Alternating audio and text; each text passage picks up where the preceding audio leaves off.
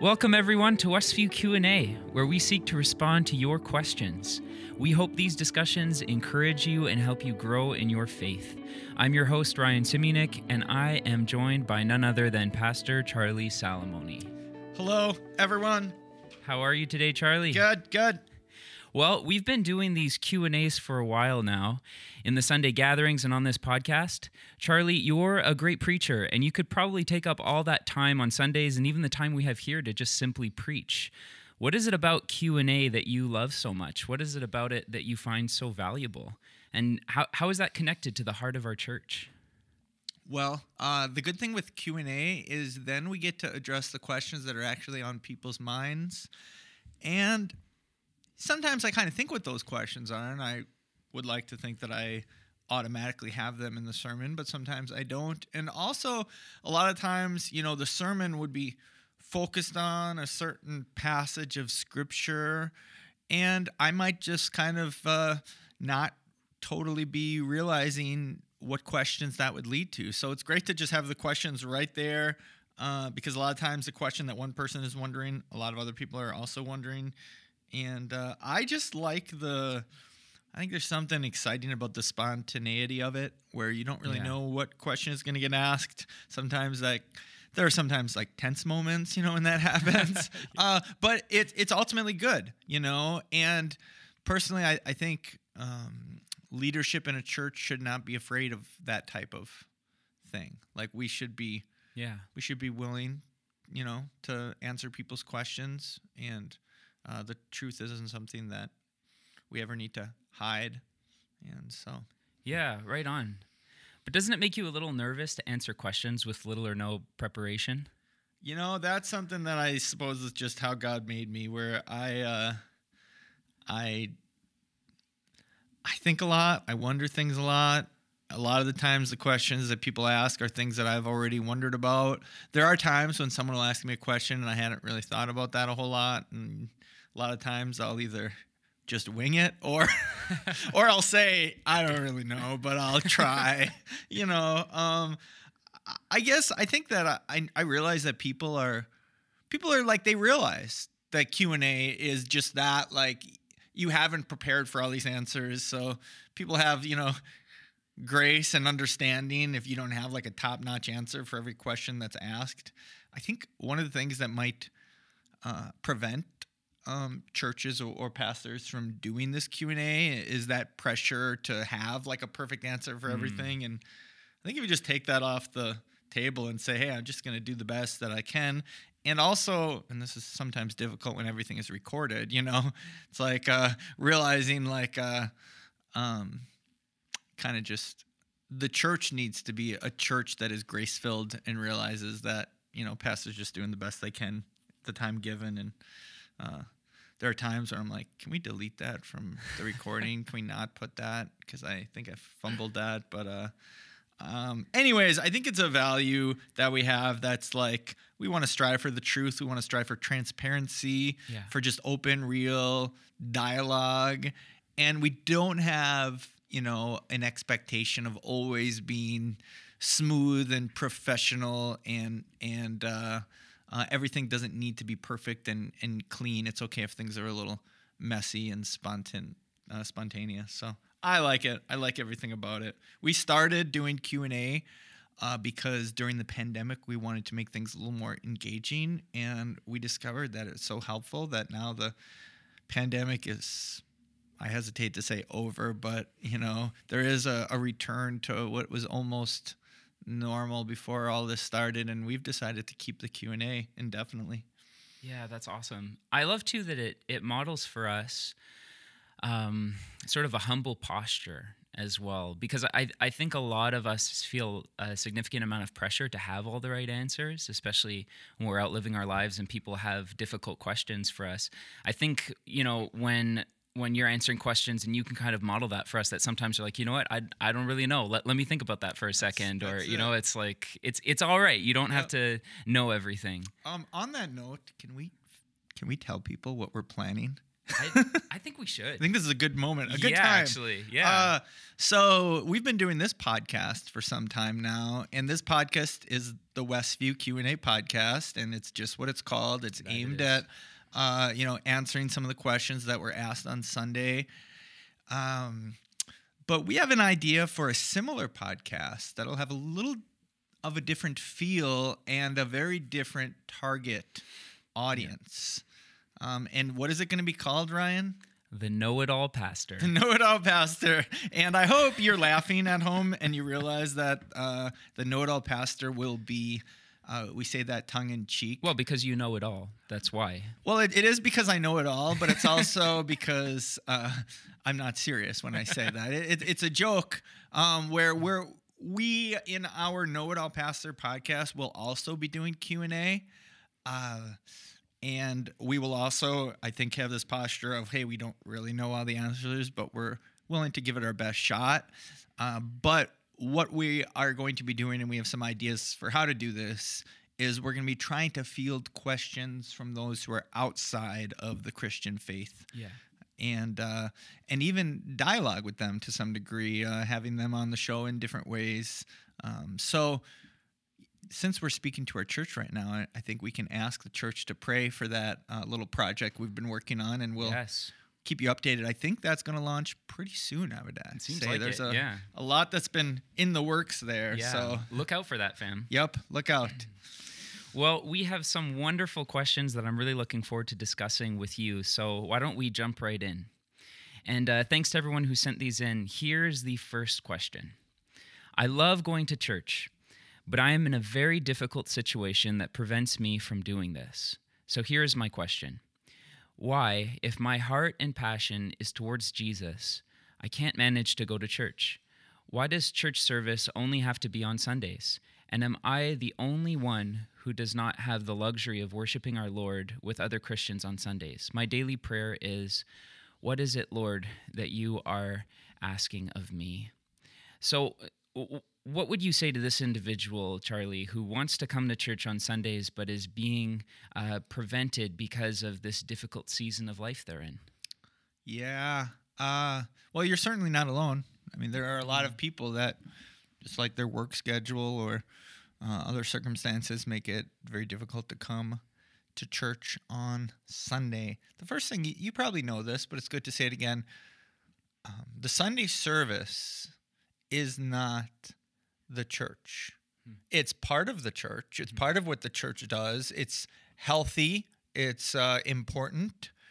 But being part of a church, sadly, there are a lot of people um, who go to church on Sunday, but are not really part of the church. I hate to say that, but uh, that's something that I've witnessed over the years where they're part of the Sunday attendance, but they don't really give themselves to the church family. You can give yourself to the church, you can give yourself to the church family and totally not be able to come on Sundays. There's a lot of other ways to do that. There's other midweek things. There's um, there are relational aspects of being part of the church that is separate from any organized church function. You know, there's the element of just organically being uh, there for someone and being in relationship with other Christians to walk with and encourage. So I wouldn't elevate the Sunday service as being something that is so um, like you're missing that and therefore you're missing church. Also, I think there is something just about your heart there. Like you're not able to come to the Sunday service, but you want to, you know? Um, I would have much more concern of someone who isn't coming to the Sunday service and it's not a priority. It's not something they really want to do. Um, so, uh, yeah, I think there's probably other questions you might have about how to fill that void because there is something about being with a large group of Christians and worshiping together. And uh, I mean, when is our outdoor worship night, Ryan? What's the date on that? It's uh, June 1st. June 1st. So that's right around the corner, but I realize that's only one Yeah. event. Um, one thing I would do is ask God to just show you uh, how things you could be doing to fill that void. And you can also ask God to put you in a circumstance where you can come to church on Sunday. Um, and but also just ask him if not what you could be doing instead and those are the sorts of prayers that god loves to answer. That's why i always quote jesus' words whatever you ask in my name um, i'll give you. This is simply you praying uh, for a more opportunity to worship god and to be stirred by his truth. I think that's the exact sort of prayer he wants us asking. So ask that and uh, let me know what god says. Amen. I love that. Yeah, that's wonderful. Uh, next question Is there a difference between having doctrine and walking in the power of the Holy Spirit? Um, there can be, for sure. Uh, as in, if you have, let's say you have doctrine that's good. Let's say you have doctrine that is like good and biblical, but your life is not filled with joy, um, and and uh, you have doctrine that is good and biblical, but your life isn't like marked by just what we would call the fruit of the spirit, like love, joy, peace. The problem is that the doctrine you speak of, you don't really believe. I mean, I mean, you could be really proud of that doctrine. Sometimes you have people that are like, "I love my doctrine and I'll fight for it." But if that doctrine is not producing fruit in you, there's a disconnect there.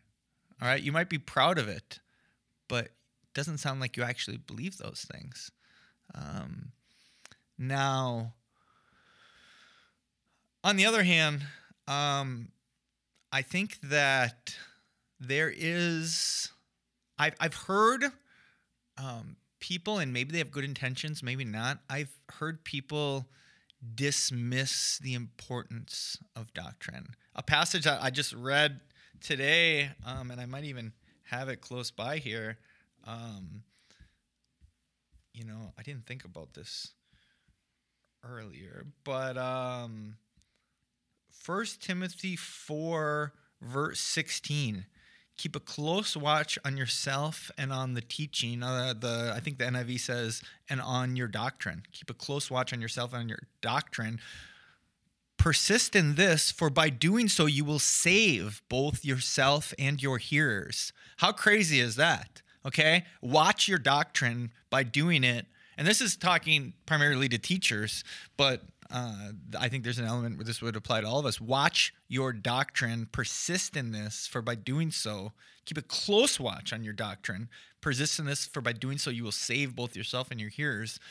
And there's a question that someone might wonder of like, well, what does our doctrine, teaching, uh, what what is what is our, the, the the scriptures have to do with our salvation in that sense? I mean, I thought we're saved by Jesus. I thought we're saved by what Jesus did, and so now what's this whole deal with like if we don't closely watch our our doctrine, uh, there's you know eternal uh, risk. Persist in this, for by doing so you will save both yourself and your hearers. And the answer, this is First Timothy chapter four. If you go to the beginning of First Timothy chapter four, he says essentially watch out because deceivers will go on deceiving and being deceived. Uh, the reason why you watch your doctrine is because there are lying spirits. There are voices coming uh, from from the flesh, so to speak. There are voices coming from other people, other sources. There are voices that want to steer you away from the truth of God, and you want to be ready you want to recognize those voices for what they are. So, yes, uh, doctrine is infinitely important if you want to look at 1 Timothy 4 16. Um, but once more, um, it is very possible to be really proud of your doctrine and not have the fruit of the Spirit and and doctrine can be a source of pride rather than what it should be which should be something that leads you to you know keeps you in walking in the the truth which should bring forth not pride but humility and grace and love joy peace patience kindness goodness gentleness faithfulness and self-control. Yeah. I think it's important to recognize that walking in the power of the spirit also involves uh, growing in sound doctrine right so they're not like we don't want to create any kind of false dichotomies here. Like it says in uh, 1 John 4 2, this is how you can recognize the Spirit of God. Every spirit that acknowledges that Jesus Christ has come in the flesh is from God. But every spirit, and this is verse 3, but every spirit that does not acknowledge Jesus um, is not from God. This is the spirit of the Antichrist, which you have heard is coming and even now is already in the world. So, like Jesus Christ coming in the flesh, that's a doctrine, right? Like that is that is the teaching of the church that Yeah. if we don't hold to, it's very clear here in the scriptures Yeah. um, that we're not Christians if we don't hold to that. Yeah, you you really can't escape it. I mean, No. someone who would say doctrine isn't important, that's your doctrine. You know. Well, and it's like the, the the Holy Spirit leads us into all truth, so He's going to lead you into good doctrine. So, Yeah. but I, I I agree with what you're saying as well, where it's like you can have doctrine and not actually believe it and not actually um, embrace it and live it out. But I, I I would you know, and as we can see in the scripture, you can't walk in the power of the Spirit and deny the doctrines, the core doctrines of Christianity. Like none of us are perfect, so we might have some error in our teaching or in our in our belief, but uh, w- we have to be growing in sound doctrine if we're walking in the power of the Spirit. Yep. Right on. Anything else you want to add to that? Nope. All right, next question.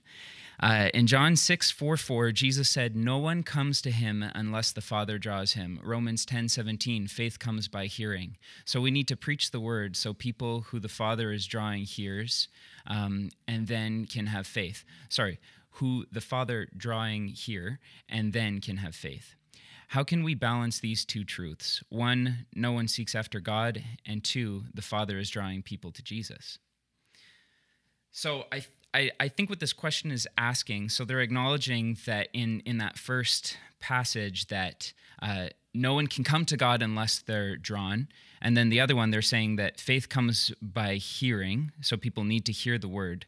But they're also contrasting that with this idea that no one seeks God, right? I think that's out of Romans 1. Yeah. So uh, th- they're sort of seeing this kind of contrast here. Yep. Uh, I don't really see a, a contrast there. Sometimes there's, um, you know, different truths where you can put them together and you can kind of have a model. A lot of theology is is just that. It's different truths put together, and when you put those truths together, you develop a paradigm or a model of understanding. I mean, these th- these truths actually work together beautifully because it's because no one seeks God that the Father is drawing people to That's Himself. exactly it. The idea is uh, left to our own devices, we don't seek God. Yeah. God is the one who has to make the first move. Uh, God is the one. Theologians often use the word regenerate. God has to regenerate us where our hearts are dead, but He gives us life, and, and that regeneration leads us to seek Him. Um, where people will some theologians, ones that I tend to agree with, uh, would often say that regeneration is something that happens before one uh, becomes a Christian. Before you confess Christ as Lord, God is doing this work of uh, old school old school bible people used to say quickening god is doing this quickening uh, you know giving you life uh, where where you have people in the scriptures like cornelius who is not a jew but he fears the lord and peter is sent to cornelius and peter comes and he says you know, I'm here with a message by which you may be saved. So Cornelius is not saved yet, but it says that he fears God and it's someone he he uh, recognizes God, where there is clearly a work happening in, in his life. If you, it seems like Cornelius is someone who is seeking God. So what's what's the whole deal with like you know the scriptures that says no one seeks God, and then you see Cornelius, someone who seems to be, and the idea is yes, Cornelius is seeking God, but that's because God is doing this saving work in Cornelius that comes to a, you know, uh, it, it comes, it becomes definitive when he hears the word of Christ and believes. But God is doing his work before that. Amen. Amen. It's a work of the Spirit to give us the ability to understand and have faith in the gospel, really. Yeah, that's that's um, part of why we give all praise to God. We can't take any credit That's it. for the salvation we have because Um, although, yes, we did choose Jesus. Yes, we did choose to be a Christian. Yes, I made that decision. I can't take credit for that because the reason why I made that decision is like Jesus said, no one can come to me unless my Father draws him. God first did the saving work in me Yeah. to open my eyes to want this Jesus. Yeah, So that's that- right. that's how I see the Bible. I, I feel like it's fair to say that there are some uh, Christians who love God's word who uh, would answer that question a little differently. But I'm uh, the pastor here today, and so I'm answering it the way that I see it in the Bible. yes, yes. Yep. in uh, in Matthew 16, uh, Jesus asks Simon Peter um, who he says he is, and uh, Simon answers, "You are uh, the Messiah, the Son of the living God." And then Jesus replied, "Blessed are you, Simon, son of Jonah, for this was not revealed to you by flesh and blood, but by my Father in heaven." Yep. That's another example. Same thing. He opens our eyes. Um, next question, then, unless you have anything else to add. Nope. So, uh, the next question is I'm studying through First John to get the most out of Pastor Charlie's sermons. In First John 2 12 to 14, it looks to me like there is a progression from little children to young men to fathers. Is that levels of spiritual maturity John is describing? If so, what are some practical steps we could take to mature spiritually?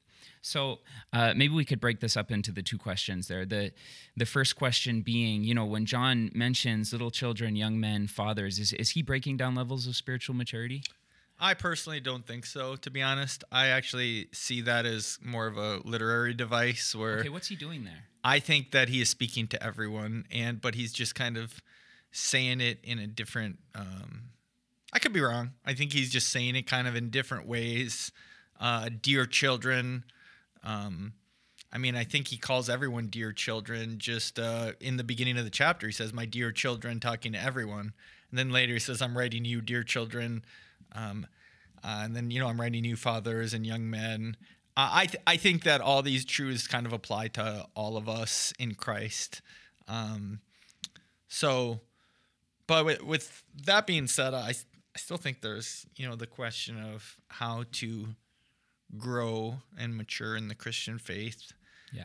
And whenever you get a like a big broad question like that, when there's so much you could say, um, any answer I give is is just going to be a summary. But I will give it because I get this question a lot, and you've probably heard me answer it before.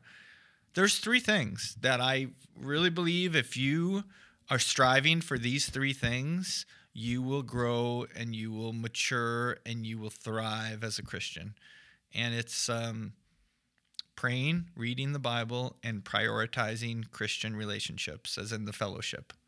Um, you focus on praying, focus on reading the Bible, studying the Bible, and these go together. All these go together. As you're reading the Bible, pray for God's wisdom and uh, seeking real deep relationships with other believers. That part of that is worshiping together, um, just talking about the Bible together, praying together. See, all these are interacted. Uh, prayer, uh, studying the Bible, reading the Bible, and um, fellowship, walking with other believers. You do those three things, you will certainly grow and mature in your Christian life. Can I add another one? No. those are the three. That's, That's it. it. That's all you can. You, you can add. Yeah. What, what is it? Um, I think it's helpful to find somebody who's farther along in their journey with Christ, uh, a mentor of sorts, and seek to imitate them as they imitate Christ. You can put that as a subcategory of the third one. Yeah, what was the third one again? Fellowship, I was people. listening. Relationships with other people. yes. You can you can uh, have that as a sub. Number three A. Yep. Right on, right on. All right, I have another question for you now. We were talking a little while ago. I think this was a few months ago. We had a series that was being in the world but not of it. And uh, there's this idea of being set apart um, from the world for the sake of the world.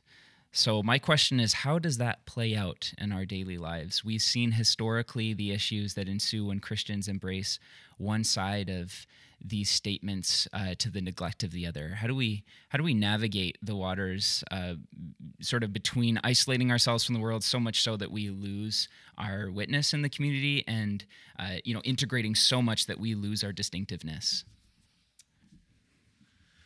Being set apart biblically the way that we want to to be set apart is holy, to be in the world and not out of the world, is first and foremost, and I cannot stress this enough, a heart condition.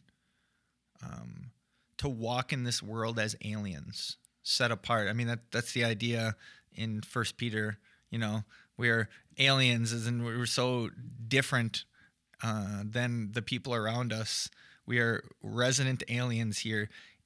Is to to be an alien is a heart condition, and the way that this is really manifested is like in a radical way. We see the world different, um, and and this is even more in a radical way. Uh, we have different values, different, um, uh, just that. Be- because we see the world differently based on God's truth, uh, with that comes different values. And so, uh, in this way, we're not of the world. And part of the way that this will manifest is in relationships, is in those who are not believers, we will certainly love. We have to. We will certainly minister to, um, you know, share meals with, in uh, with the hope of spreading the truth of Christ and sharing the love of Christ. But we will not have fellowship with. Okay.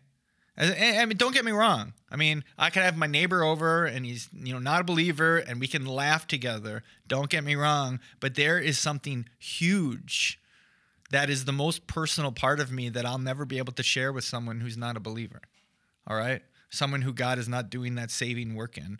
Um, we are not of the world because the world doesn't know us in that sense. There is a part of us the world does not know, but we know. Just like Jesus, the world did not receive Jesus as a whole, they did not recognize him. Uh, but those who did receive, those who see him and share in that intimate part of who he is, uh, you know, we are the children of God. This is all John chapter 1. Uh, what we talked about, you know, last Sunday. Uh, so to be not of the world is is that heart condition, and there's a lot I could say about that, and I already did say a bunch. Um, how we live that out really is secondary. Okay, it's really secondary. Um, if that heart condition is there, it's gonna it's gonna come out. You're not gonna be comfortable and at ease doing the things you used to do. You're not gonna be. You're not gonna have a, have a heart rest. Um, I mean, the the passage. Uh, do not be yoked with non-believers. For what fellowship does light have with darkness? And there's a lot saying there. And on one hand, it's a command saying like be separate. Okay, um, but even more so, that passage is saying it doesn't make sense. Like, what fellowship does light have with darkness? Like, it doesn't it doesn't work. Like, if you can have like real deep heart fellowship with non-believers, then you might be one. To be honest, like you, if if I mean that's the question that's being posed. Like, what fellowship does light have with darkness? Like, there should be a tension there. Okay, so that's yeah, could you unpack that a little bit more what you just said? Like I can I can imagine somebody hearing this might be like, "Well, I think of my non-Christian friend that I just really love so much. Is is is it wrong that we have such a deep friendship?" it is good that you love them so much. Don't get me wrong. It is good that you have that love, and it's possible that God is doing this like saving work in them, and it's like it's like a, um, you know, sometimes you can feel like you have like fellowship with someone, and and it's kind of like they're coming to the light.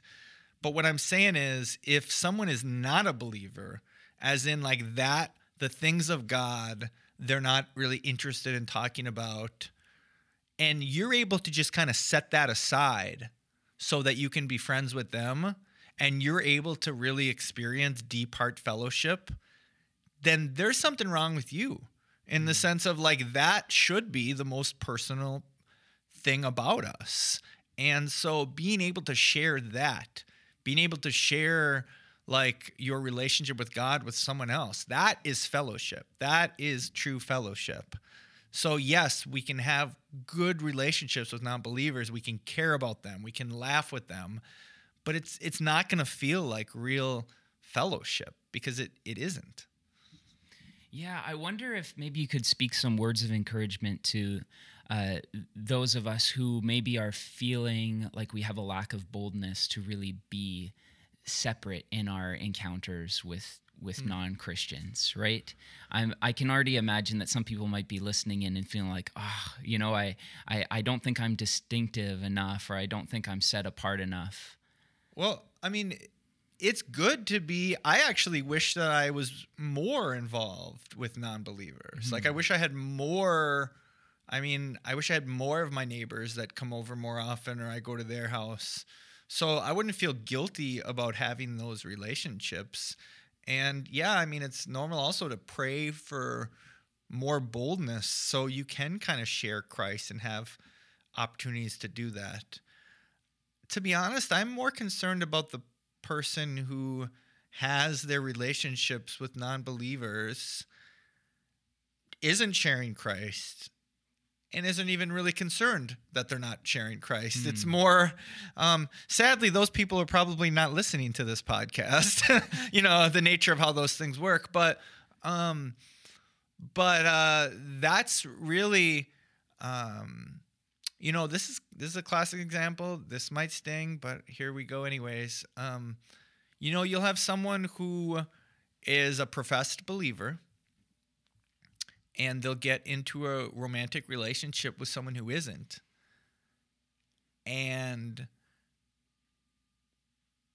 you know, they'll that'll just continue and I'll be honest, that really raises questions to me. Does this person really believe and care about the truth? A lot of times it starts and you know the believer will say, you know, I started and we have this in common, we have this in common, but we don't have this in common and I just feel like I can't go any farther in this relationship because there's something yeah. really big that's missing. But a lot of other times you'll have the person who's a professed believer just say, "Hey, I'm willing to just leave that alone and, you know, marry this person and be with this person." And I would just say that's really concerning because you should be feeling a great tension there because on a heart level, if you're a believer, there's something very different. So as much as you might care about this person, I don't know how you can really have that deep heart intimacy uh, with someone who you can't share what should be the most personal thing about you, yeah. you know, with them. Yeah. You know, I think uh, in this conversation, a really helpful passage is from Matthew 5 13 to 16, where Jesus says, You are the salt of the earth, but if the salt loses its saltiness, how can it be made salty again? It is no longer good for anything except to be thrown out and trampled underfoot. You are the light of the world. A town built on a hill cannot be hidden. Neither do people light a lamp and put it under a bowl. Instead, they put it on its stand, and it gives light to everyone in the house. In the same way, let your light shine before others, that they may see your good deeds and glorify your Father in heaven. And I think you have both both ideas there. You know, it's like if you're not distinctive, if you're not set apart, if you lose your saltiness, there's salt can't preserve anything if it loses its saltiness, right? So it's like it's it's no good. Yeah. Um, so it's like we have to be separate to be any good towards the world, right? I don't know. Um, is this the place where I can say something funny? My old buddy Brogan uh, back home, he talk about that verse. Say, uh, you know, if salt loses its saltiness, it's not good for anything, not even the uh, the manure pile. That's what the, the scripture says. And Brogan says, so in other words, if you if you lose your your witness, you lose your saltiness, you're worth less than crap. that's what it, I guess. I guess that's what it says. Yeah, it's that's. I guess that's the sentiment, right? Yeah. I imagine this is more about preservation than food, right? But I think I guess it works for food too. That you wouldn't put salt that doesn't taste salty on your food. You'd just be wasting your time. Yeah. but but then then you also have this idea too where it's like you're the light of the world. So if you're going to go hide yourself how are you any good right? So there's this idea of like yeah be separate be distinct but also let your light shine so that people would see right? Yep. and that they would glorify your father in heaven. So I, you know as i'm just thinking like i think the call to be separate a big part of that is to be unique as yeah. in mm-hmm. to be different, not so much to be closed off, you know? Right. I mean, there is certainly an element of there are ways that we do need to separate, but a lot of it is just like to be in a separate category. Okay. Yeah. Rather than to like be in a separate, you know, like everything else. Like you're in a, you're in a different category. You're different. Well, and and Israel as a nation was called to be a holy nation, so that the other nations would be blessed, right? So Yeah. that so that they would see who the true God is. I think in the same way, He's calling us, His church, to be that, to be a people that are that are holy and set apart, so that people would look and go, yeah, like they they would glorify God by by seeing Yep. how we live. Mm-hmm. So no, I think that I think that covers both of those sort of extremes. Uh, is there anything else that you uh, might add to that? No, I think that's good for today. Okay, right on. Well, I think that's all the time we have for now. Thanks everyone for listening. If you have a question you'd like to answer, you'd like us to answer, or a comment about something we talked about on this episode, please send us an email to ask at westviewmontreal.org. That's ask at westviewmontreal.org. Thanks so much for listening, everybody. Take care.